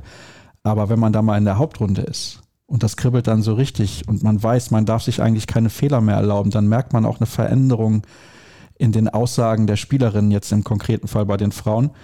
Das ist etwas, was ich auch speziell finde und was mir auch sehr viel Spaß macht, das dann auch rückblickend zu sehen oder auch mal eine Sendung zu hören, die ein paar Jahre älter ist. Und du hast gesagt, Hans, du hast dir die erste Sendung von damals nochmal angehört und wir könnten sie eins zu eins so erzählen und es naja, wäre wie eins heute. Zu eins nicht. Also ein, ein paar Sachen gehen natürlich nicht mehr, aber so ein paar Themen, eben Spitzenspiel Berlin gegen Kiel damals. Melsungen klopft oben an, Göpping hat Probleme. Also da waren schon einige gestern die Sendung dabei. oder nicht? Die lief doch gestern erst. ja, so ungefähr, ja. Hatte ich auch überlegt, ob ich die falsche nochmal äh, runtergeladen hatte, aber es war damals wirklich der Anfang von vielen Shows. Von mittlerweile, ich muss mal gerade schauen, die wievielte das heute ist, wenn wir miteinander sprechen. Das habe ich mir nämlich hier alles notiert in einer großen Datei. Das ist heute Episode 369. Absoluter Wahnsinn. Plus die ganzen Sonderfolgen, ne? Plus die ganzen Sonderfolgen, also jedes Jahr im Januar seit 2015 um die 20, grob geschätzt, sage ich jetzt mal. Vielleicht ein paar weniger, aber um die 20. Dazu kommen dann noch die Welthandballer-Ausgaben. Saisonvorschau natürlich auch, immer sechs Folgen. Jeden Sommer seit 2014, glaube ich, da habe ich damals angefangen und ja, keine Ahnung, wo das noch hinführt. Habt ihr beispielsweise Ideen oder Wünsche auch, was mit Kreisab in den nächsten Jahren noch so passieren könnte. Mach keinen Podcast draus. Machen ja manche Kollegen mit ihren Formaten. Nur wenn es mir noch sponsert. Also mit Podcast. Ich weiß vor allen Dingen, wenn man es dann nicht sieht. Also wenn man dann nur ein Logo sieht auf dem YouTube-Kanal, weiß ich auch nicht, was der Mehrwert sein soll. Dann selbst wenn man es sieht, ich finde es als Audioformat viel besser.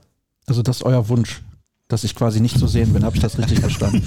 Hat jetzt nichts mit der Optik zu tun, Sascha, keine Sorge. Wir sehen alle drei noch genauso top aus wie vor zehn Jahren. Ah, Können wir jetzt behaupten. Geht runter wie Hat Öl. nichts damit zu tun. Nee, ich finde Audio einfach besser für ein Format dieser Art. Dann darf ich da in die Richtung gar nicht investieren. Wenn jetzt aber ein Sponsor kommt und sagt, pass mal auf, du hast hier 100.000 Euro im Jahr, du musst aber Video machen, Tja, sage ich dann nein? telefonieren wir nochmal dann. Okay. Oh, dein Telefon klingelt.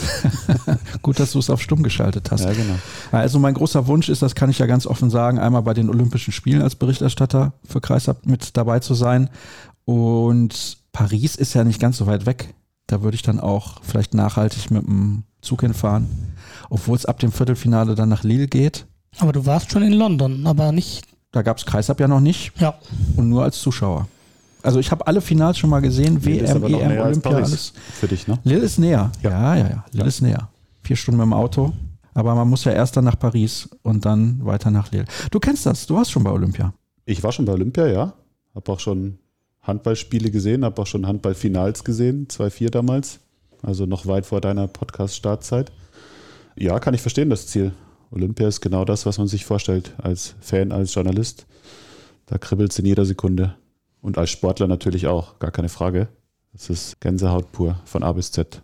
Da müsste ich aber wahrscheinlich aus zeitlichen Gründen Dinge outsourcen, oder? Das schaffe ich alleine nicht.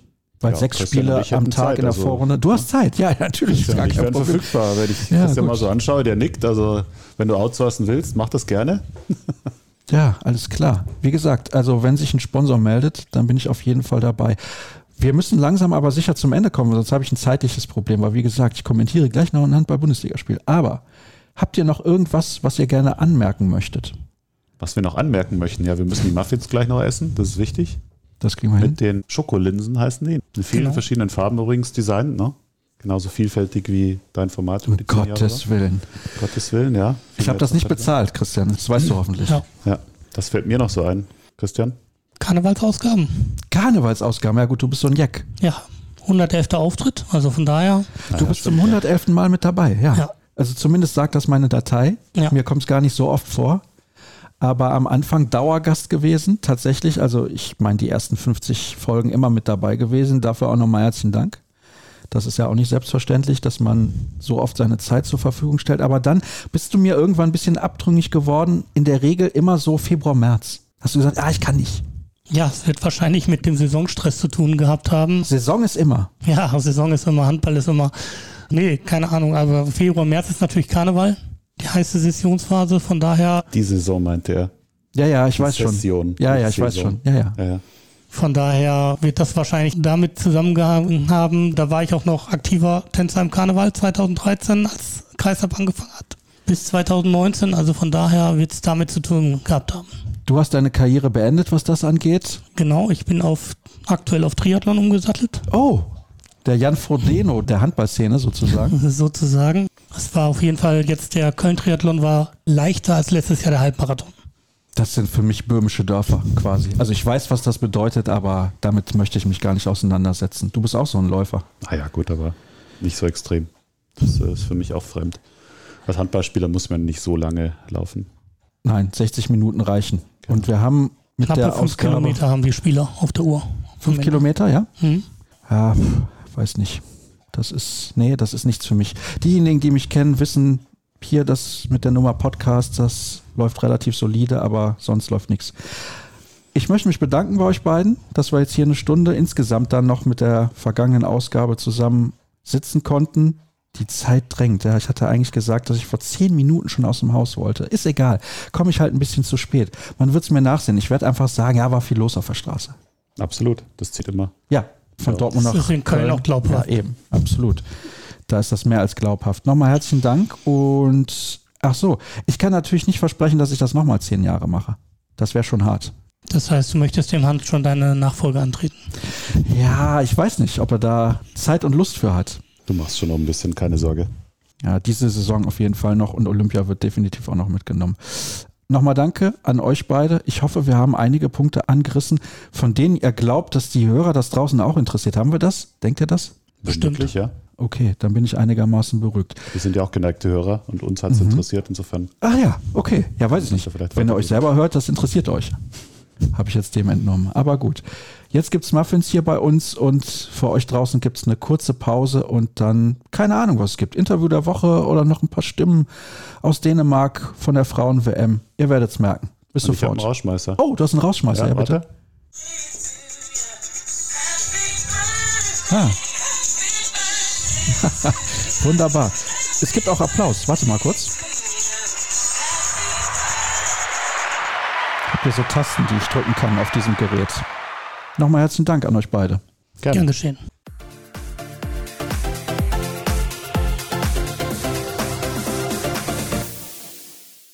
Heute habe ich natürlich auch für euch das Interview der Woche im Angebot, aber bevor wir loslegen, möchte ich zunächst nochmal hinweisen auf patreon.com slash kreisab. Dort könnt ihr diesen Podcast unterstützen, wenn ihr das wollt. Es gibt natürlich ein paar Kosten für die Domain, für die Seite, wo man den Podcast hochlädt oder auch für die Fotos, die ich einkaufe. Also freue ich mich ein wenig über Unterstützung. Das ist eine super Sache und zuletzt ist auch der ein oder andere oder die ein oder andere dazugekommen. Das ist ist wirklich super. Danke nochmal dafür. Und natürlich darf auch der Hinweis auf unsere sozialen Kanäle nicht fehlen. Facebook, Twitter, Instagram und YouTube einfach Kreisab folgen. Und wenn ihr möchtet, könnt ihr gerne Fotos machen, wenn ihr beispielsweise im Auto Kreisab hört. Einfach hochladen, in der Story bei Instagram markieren und dann teile ich das sehr, sehr gerne. Jetzt begrüße ich einen Gast, auf den ich mich wirklich sehr freue, weil ich finde es immer interessant, auch mal den Handball in anderen Ländern zu betrachten und zu verfolgen folgen. Und das ist nicht immer so einfach, jemanden zu finden, der dann auch Deutsch spricht. Aber alle kennen seinen Sohn Renas, weil er im Sommer die U21-Weltmeisterschaft gewonnen hat und dabei auch sehr, sehr gut gespielt hat. Das müssen wir wirklich sagen. Ist eine der großen Hoffnungen der deutschen Nationalmannschaft für die nächsten Jahre. Aber ich finde, die Geschichte seines Vaters ist nicht weniger interessant. Und deswegen begrüße ich jetzt in der Leitung Armans Uschins. Hallo Armans. Hallo, schönen guten Tag. Schön, dass ich wieder dabei oder kann ich dabei sein. Ich freue mich auch, dass du mit dabei bist, weil das ist natürlich eine tolle Sache, mal über einen Spieler zu sprechen, der nicht mehr spielt, der aber irgendwann gesagt hat, ich gehe nach Deutschland und versuche etwas Neues oder anderes und darüber wollen wir heute sprechen. Zunächst mal weiß ich, in Lettland, als du angefangen hast, Handball zu spielen, war eigentlich die große Sportart Eishockey. Also eines meiner Jugendidole, sage ich jetzt mal, oder ein Spieler, von dem ich großer Fan gewesen bin, ist Sandis Osolinch. Ist ein Eishockeyspieler, der in der NHL gespielt hat, für mein Lieblingsteam damals, für Colorado, ein sehr erfolgreicher Spieler, sehr guter Spieler gewesen, auch in der NHL. Warum hast du mit Handball angefangen? Ja, ich bin in Lettland in kleinen Dorf gelebt und da war keine andere Sportart, sage ich so. Haben alles während Schule da gegangen, alle mit Handball angefangen. Und das war das Grund. Bei mir war nichts anderes. Ich habe auch versucht oder probiert das paar Tage, paar Trainings mitzumachen und habe gesagt, okay, das ist schon. Ich will das weitermachen. Und so, das ist zum Stand gekommen. Und ja, dann natürlich Stück für Stück nach vier, fünf Jahren. Dann ich bin zum Sportschule gegangen. Da habe auch eine gute Sportschule in Lettland und da war ein großer Kampf zwischen Sportschule und meine Eltern natürlich. Meine Eltern wollten nicht mit 14 Jahren wegzuschicken. Das war weit weg, ungefähr sechs Stunden zu fahren. Von zu Hause bis Sportschule und damals war kein Internet, kein Handy. Dann hast du keinen Kontakt. Zwei, drei Wochen gar nichts.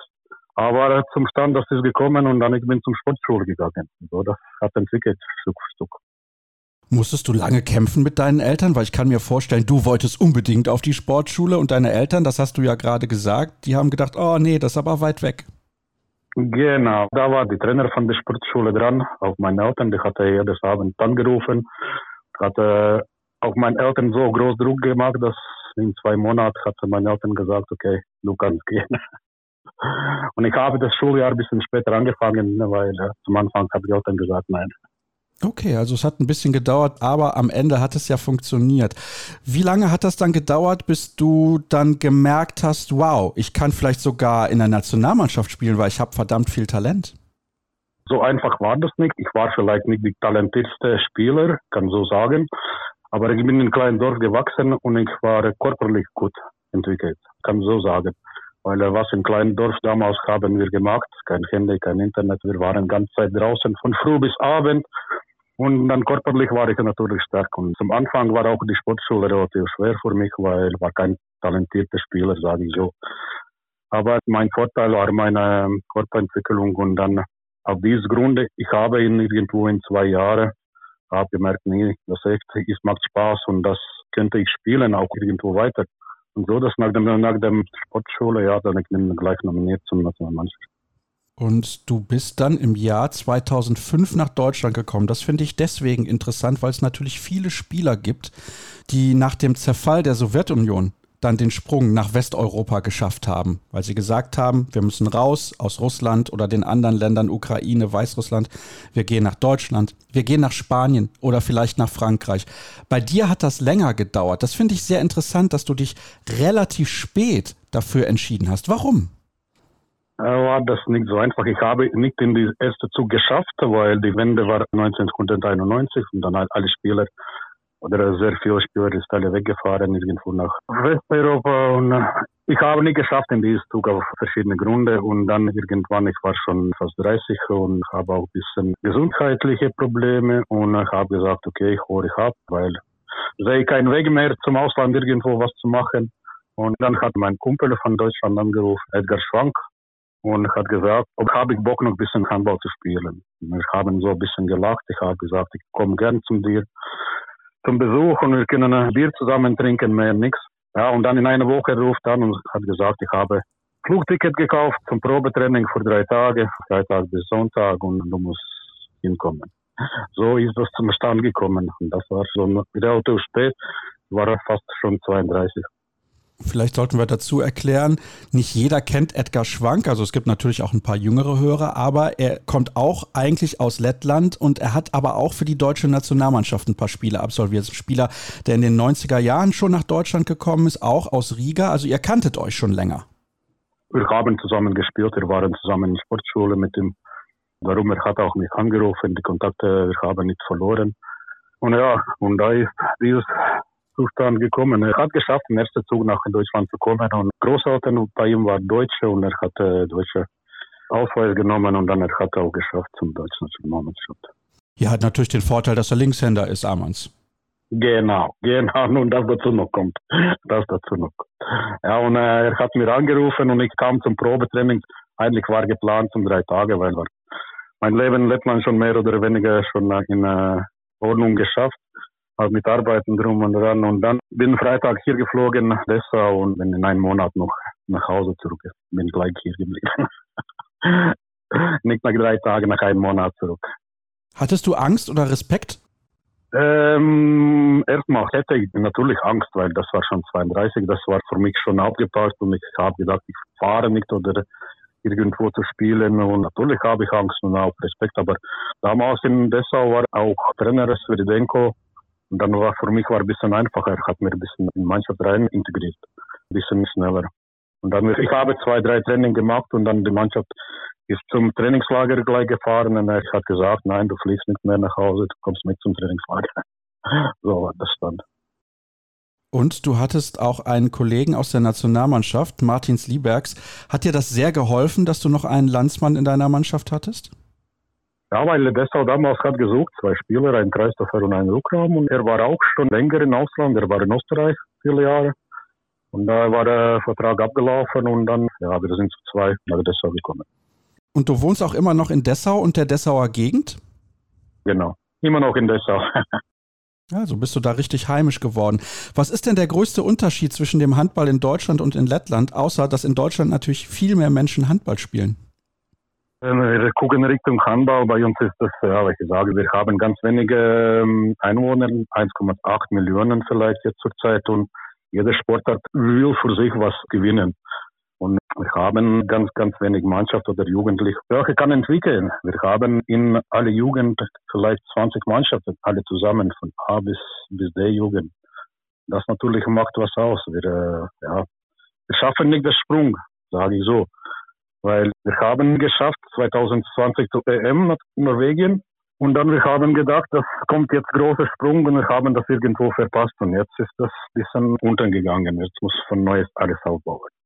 Ist das das Problem? Das habt ihr in ein paar Sportarten, Eishockey nicht. Ich glaube, Eishockey ist die große Ausnahme. Fußball ist sowieso etwas ganz anderes. Habt ihr das Problem, dass ihr oft in den Sportarten einen habt, der sehr, sehr gut ist? Im Basketball gibt es zum Beispiel Christaps Porzingis. Der hat mal bei den Dallas Mavericks gespielt und bei den New York Knicks. Jetzt spielt er bei den Boston Celtics. Ist ein, ich würde schon sagen, guter NBA-Spieler. Vielleicht kein überragender, aber ein guter NBA-Spieler. Im Eishockey habe ich ja eben schon Namen genannt, aber im Handball ist mit Deines Christopans natürlich einer, der alles überstrahlt. Ist das ein bisschen das Problem, dass ihr immer nur einen habt, der richtig gut ist und es fehlt dahinter ein bisschen die Breite? Meine Breite fällt definitiv in eine Ecke und Kante. Wir haben anderes bisschen das Problem, wir haben keine Breite. Wir haben in A-Jugend zum Beispiel zurzeit fünf, fünf Mannschaften in Lettland. Wir haben von fünf Mannschaften 50 Spieler vielleicht. Und mit dieses 50, du musst auch arbeiten, egal wie gut oder wie schlecht er ist. Wir müssen arbeiten, hart arbeiten, äh, reinzubringen, Handballsachen, Leben und so weiter und so weiter. Wir haben nicht das Vorteil, dass wenn zum Beispiel einer ist zu schlecht oder passt irgendwo nicht, wir können rausschmeißen und jemand andere reinzunehmen. Wir kämpfen für jeden Spieler und das ist ein bisschen was anderes, ja. Jetzt haben wir aber eben darüber gesprochen, dass Lettland trotzdem eine Sportnation ist. Also es gibt genügend Menschen in Lettland, die Sport machen wollen. Ist das ein Problem des Handballs, dass die Breite fehlt? Oder glaubst du, ist es generell ein Problem in Lettland? Vielleicht auch wegen der Gelder? Das ist ja auch immer so ein Punkt. In den kleinen Ländern ist das Geld nicht da. Das gehört dazu natürlich, aber äh, du brauchst das Erfolg. Und wenn ein Sportart macht große Erfolg jetzt zurzeit, hat Basketball gut gespielt bei WM dritter Platz war. Und dann natürlich, da ist großer Schwung auf diese Sportart. Und du musst dieses Schwung zu nutzen. Wir haben auch das geschafft, 2020 mindestens das erste Mal in Geschichte der Lettland zum EM zu fahren, aber wir haben das Schwung verpasst. Wir haben gedacht, das kommt von alleine, das Schwung jetzt, aber das ist nicht zum Stand gekommen. Und dann fällt natürlich unter die Breite her. Wir haben so richtig die Pyramide nicht aufgebaut damals. Wir haben zu wenig die Kinder unten. Denkst du, dass damals Fehler gemacht wurden im Sinne von, dass man nicht engagiert genug war, dass es nicht genug Leute gab, die gesagt haben, wir müssen aktiv in die Schulen vielleicht auch gehen und das nutzen? Oder ist es am Ende doch, ich komme immer wieder auf dieses Thema zurück, das Geld, das fehlt? Beides, ich denke beides zusammen, weil du kannst in die Schule gehen, aber ohne Geld, das funktioniert nicht. Du brauchst irgendwie auch ein bisschen Unterstützung von aller Seite. Und die zweite Sache, wir wollen, das Ziel war 2020 unbedingt zum EM zu fahren. Und das war alle Akzente damals nur zum Nationalmannschaft gelegt und nicht geguckt, was da unten passiert. Und das war so die letzte vielleicht bis zum 2020, bis die letzten fünf Jahre genau so gelaufen ist. Und das Ziel war erst immer alles für Nationalmannschaft und ich habe nicht geguckt, was da unten passiert. Und dann, wenn das neue Generation muss kommen, dann ist nicht da. War so. Das haben gepasst, weil das Ziel war, immer zum einen Großturnier zu schaffen. Ja, das habt ihr halt einmal geschafft und jetzt gibt es das Problem, dass die Generation danach fehlt. Das war ja auch eine sehr alte Mannschaft, muss man auch sagen. Naja, ich war damals Trainer, wo wir haben geschafft zum EM und die Spieler waren alle mit wem ich habe noch zusammengespielt. Die meisten auch hat in Deutschland gespielt. Da war Kleschnik noch dabei und Torwart war dabei, ja, Christopans und Jurc. Die hat alle in Deutschland gespielt. Und die waren noch alle dabei. Und nach dieser EM, die hat gesagt, okay, jetzt ist das Zeit vorbei. Und wir haben keine neue Generation zurzeit. Und wir sind jetzt in, im tiefen Loch. Und das müssen wir uns von Neues aufbauen alles. Bist du da immer noch sehr engagiert? Also versuchst du irgendwie zu helfen? Ich versuche immer, was ist meine Möglichkeit. Ich versuche irgendwo Kontakte zu stellen nach Deutschland zu Mannschaften und so weiter. Wir wollen da aufbauen, aber ich sehe das andere, dass wir müssen jetzt die Breite aufbauen und die junge Spieler zeigen, das gibt auch andere Möglichkeiten irgendwo in Deutschland, mit wem kannst du vergleichen und so weiter. Dass dieses Entwicklungsweg, weil bei uns ist es so, dass wir, wenn die Spieler geht zum Sportschule und nach dem 18 Jahren, wenn er ist fertig mit Sportschule, da gibt es keine Profimannschaft bei uns in Lettland. Und dann ist das relativ schwer. Und dieses die Spitze erreichen für die Spieler, weil nach 18 Jahren du bist noch nicht bereit, irgendwo nach Ausland zu fahren oder Profispieler zu werden. Du brauchst noch ein paar Jahre hart Arbeit. Und das bei uns zurzeit fällt für. Ich habe keine Profimannschaft, dann der Spieler geht oder äh, Studium macht oder geht arbeiten und dann geht zum Training dreimal in Woche. Das ist so. Die Talente ist da, aber wir haben diese Stufe nicht zwischen Sportschule und gute Mannschaft.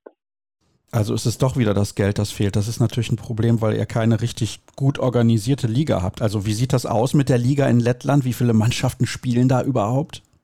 Zurzeit spielt da acht Mannschaften und es ist keine Profimannschaft. Die eine Mannschaft, der ist da in Spitze zurzeit, die versucht das bisschen wieder aufbauen im Hauptprofi-Bereich, aber das ist nicht so einfach, weil du musst leben auch von was und so viel. Im Handball bei uns gibt es nichts. Ja. Das ist mehr oder weniger Freizeitsport. Da kann ich auch so sagen. Du klingst nicht unbedingt positiv, muss ich sagen. Ja, ja, ich habe gesagt, wir sind so ein bisschen in Lock zurzeit, weil wir haben die letzten vielleicht fünf, sechs, sieben, acht Jahre unter die Breite haben wir geschafft zu aufbauen. Und das ist zurzeit das Problem, wo wir müssen jetzt schon langsam fängt an, aber du brauchst, vor dass von der Breite kommt was nach oben, du brauchst so seine 18 Jahre. Und das müssen wir jetzt in Kauf nehmen. Glaubst du denn, es gibt eine realistische Chance, dass vielleicht in sechs, sieben, acht Jahren die Nationalmannschaft zumindest wieder einigermaßen erfolgreich ist? Ja, ich denke, wir haben auch Talente, wir haben auch breit jetzt gemacht die Mini-Handball. Sehr, sehr breit. Das passiert jetzt zweimal im Monat irgendwo in der Sporthalle, wo kommt bis zu 500 kleine Kinder, die versuchen das zu spielen. Wir fangen das breite aufbauen und von dieses Mini-Handball dann vielleicht auch nach oben was zu ziehen. Ich bin positiv, ja, auf diese Sache, dass irgendwo in acht bis zehn Jahren muss was wieder ordentliches kommen. Wie ist das eigentlich? Wie groß ist die Präsenz von Handball im lettischen Fernsehen? Also als zum Beispiel eure Mannschaft dann 2020 bei der Europameisterschaft war, konnte man das im Free TV gucken oder war das auch problematisch? Nee, das war in der freie TV. Das war kein Problem. Das wir haben übertragen alles. Und jetzt auch alle Spiele, was da in Lettland läuft, das kann auch verfolgen, aber nur im Internet natürlich haben. Das ist kein Problem wenigstens etwas. Also das ist ja schon mal eine gute Entwicklung. Bei uns ist es immer ein großes Problem, die Spiele zu sehen. Also was heißt ein Problem? Man kann natürlich alles sehen bei Dein, was die Clubwettbewerbe angeht. Und die deutsche Mannschaft kann man auch problemlos sehen bei ARD und ZDF. Aber es gab ja auch mal eine Zeit, da war das nicht möglich. Die WM 2015 in Katar wurde bei Sky übertragen. Die Weltmeisterschaft 2017 in einem Livestream. Also da sieht man mal, wie kompliziert das teilweise gewesen ist. Was natürlich interessant ist, Dein Sohn ist ja noch in Lettland geboren. Er ist gar nicht in Deutschland geboren. War das nie bei euch eine Diskussion, ob er für Deutschland oder für Lettland spielt? Ich denke, da gab keine Diskussion, das ist von alleine irgendwo gekommen, weil ich bin in 2005 nach Deutschland gekommen. Erstmal das erste Jahr alleine war ich und dann nach einem Jahr mit ganz Familie, weil ich habe erstmal den Vertrag hier gehabt, eins plus eins und dann habe ich gedacht, okay, schauen, wie das entwickelt und dann habe verlängert das Vertrag und dann 2006 kam ganz Familie nach Deutschland. Und ja, Renars oder alle Kinder waren nach jedem Spiel in Halle und nach dem Spiel, vor dem Spiel, hat mit Bälle gespielt, hat mit Handball angefangen und dann auch Stück für Stück und hat das gut gemacht. Und das Entwicklung war in Deutschland. Und dann, wenn er hat in Magdeburg Sportschule das Einladung zum DHB gekriegt, dann war keine Diskussion. Wir wollen dieses, das in Kauf zu nehmen und er hat das auch genommen. Und dann, wir haben ein bisschen auch nicht verloren, aber ein bisschen weniger Kontakt dann damals schon nach Lettland, um junge Leute nach Lettland zu schicken, wenn, wenn das Entwicklung war in Deutschland gemacht. Das war, ich denke, falsche Richtung. Aber bei ihm auch kam nicht in Frage, für welche Land er spielt. Ja, also wir sind froh, dass er für Deutschland spielt, das kann ich dir ganz ehrlich sagen. Aber du hast ja eben gesagt, dass es für deine Eltern schwer war zu sagen, okay, unser Junge geht auf die Sportschule. Klar, sechs Stunden dann ist etwas anderes als von Dessau nach Magdeburg. Aber war das für dich als Vater auch schwer zu sagen, okay, Renas geht jetzt auf die Sportschule nach Magdeburg? Ja und nein, aber von einer Seite natürlich ja, weil Kind ist immer Kind, egal wie alt ist er. Von anderer Seite, ähm, er wollte das selber auch unbedingt und ich habe auch kein anderes Weg gesehen, wenn er will, in diese Richtung zu gehen, ohne Sportschule. Das könnte nicht schaffen. Und dann habe ich gesagt, okay, wenn du das magst und möchtest unbedingt, unterstütze dich. Und wenn du sagst, nach einem Jahr will ich kein Handball mehr spielen, kannst du gerne auch nach Hause kommen. Das war die Rede. Natürlich war ein bisschen schwierig, aber du musst gucken, auch langfristig das alles habe. Da haben wir gesprochen, dass es gibt kein anderes Wahl, wenn wir in diese Richtung so gehen. Da muss zum Sportschule. Sprecht ihr viel über Handball? Ja, ich denke sehr viel, viel gegen ganz Familie, weil wir sind so verbunden mit Handball. Ich war lange Handball gespielt, habe alles gemacht in Handball und Trainer war und so weiter. Jetzt spielt so natürlich. Das Handballthema zu Hause ist relativ oft bei uns. Und was machst du noch im Handball? Hast du noch eine Rolle, eine Funktion? Bist du immer noch als Trainer unterwegs? Nee, zurzeit nie. Ich war Nationaltrainer in Lettland von 2017 bis 2020. Dann habe ich auch ein bisschen hier in der Region gemacht. Dann habe ich gesagt, jetzt brauche ich ein bisschen Pause machen. In dieser Pause habe ich EHF Mastercoach gemacht und jetzt gucke ich vielleicht, gibt es irgendwo Angebote oder gute Gespräche, wo kann ich wieder anfangen. Jetzt ich bin heiß. Okay, ja gut, wenn man den EAF Mastercoach hat, dann hat man natürlich auch wieder Lust auf Handball. Das ist ja ganz klar, wenn man dann mit den ganzen Kollegen unterwegs ist und sieht auch, was da für Möglichkeiten sind. Dann bin ich gespannt, wann wir dich wieder auf der Trainerbank sehen und da freue ich mich auch drauf und vielleicht haben wir auch irgendwann mal die Möglichkeit, persönlich miteinander zu sprechen. Das ist bestimmt auch sehr, sehr interessant und vor allem finde ich, ist das immer toll, in andere Länder zu schauen. Wie sind die Möglichkeiten da? Wie hat sich das in den letzten Jahren entwickelt? Und was muss man vielleicht tun, damit es in dem Handballland Lettland ein bisschen besser funktioniert als in den letzten Jahren? Amans, vielen Dank für deine Zeit. Hat mir viel Spaß gemacht. Und damit sind wir am Ende der heutigen Ausgabe. Nochmal kurz der Hinweis auf Facebook, Twitter, Instagram und YouTube. Dort könnt ihr uns sehr, sehr gerne folgen unter Kreisab. Habt eine gute Zeit und bis zur nächsten Woche. Tschüss.